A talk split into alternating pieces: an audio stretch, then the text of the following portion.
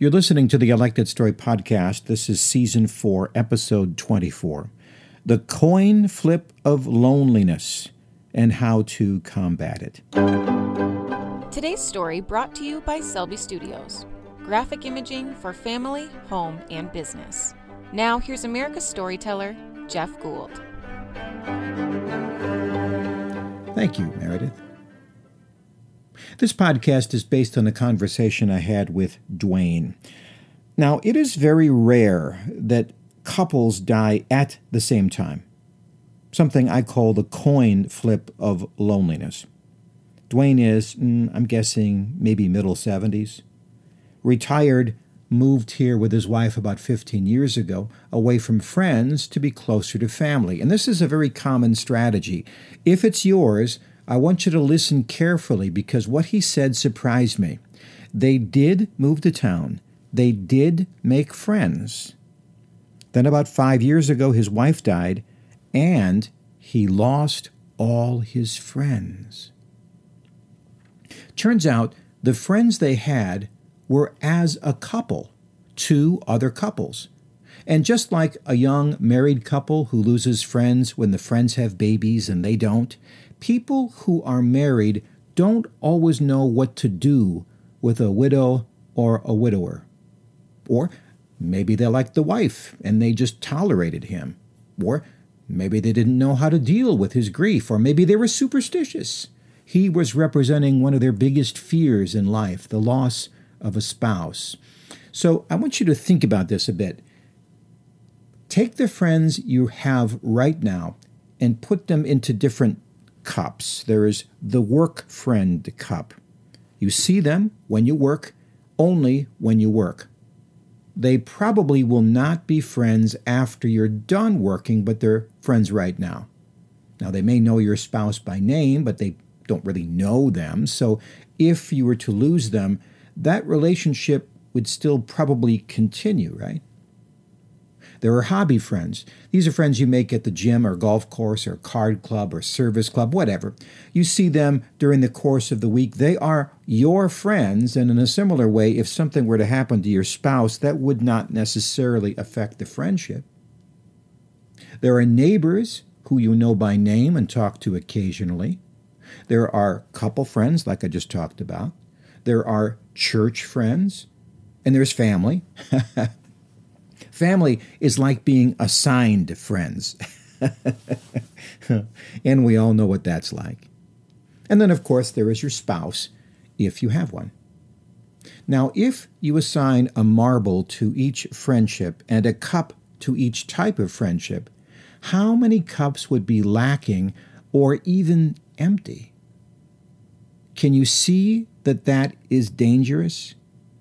Loneliness is deadly. You know that's true. We saw that in COVID. Loneliness is deadly.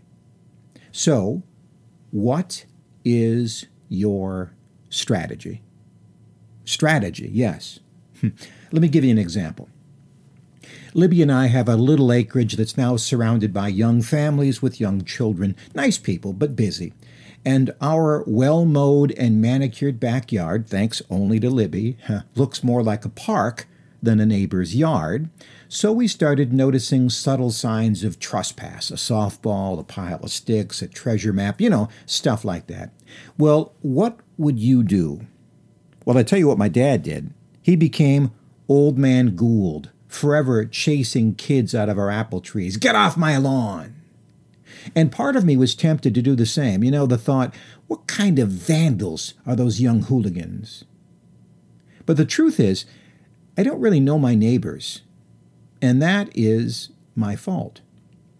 So, I bought a golf flag and tee, a red and white nylon flag with the number one on it, complete with striped pole and white cup, and then a tee box, two little cones. It's in the backyard, kids now tee up and I stop and I watch and I applaud if I'm around. And I'm now Mr. Gould or Jeff, and I just might be the coolest neighbor, you know, for an old guy. we had a, a big storm a couple of weeks back, 100 mile an hour winds. After the storm, Libby looked high and low, but could not find that flag. Finally said to one of the boys, I am sorry. I'm afraid the storm blew the flag away. To which Braxton said, No, no. When I heard the storm was coming, I ran over and got it. It's in our garage. so we're neighbors. So set out your cups work friends, couple friends, neighbor friends, hobby friends, church friends. Do an honest assessment of where you are. Get advice if you need to from people who seem to be good at having friends. And get to work. Well, that's the story, and I'm asking as my podcast friend if maybe you would help me out. I'm looking for somebody to rate and rank or even review the show. Apple Podcasts is the only way you can really write a review, and I haven't had one for a while, and my show is growing, but not as fast as I'd like it to. So if you could rate or rank or share or just drop me a line, I'd love to talk to you and connect. Email me through my website, jeff at ilikethatstory.net. That's ilikethatstory.net. Until then, my friend, I'm Jeff Gould. God bless.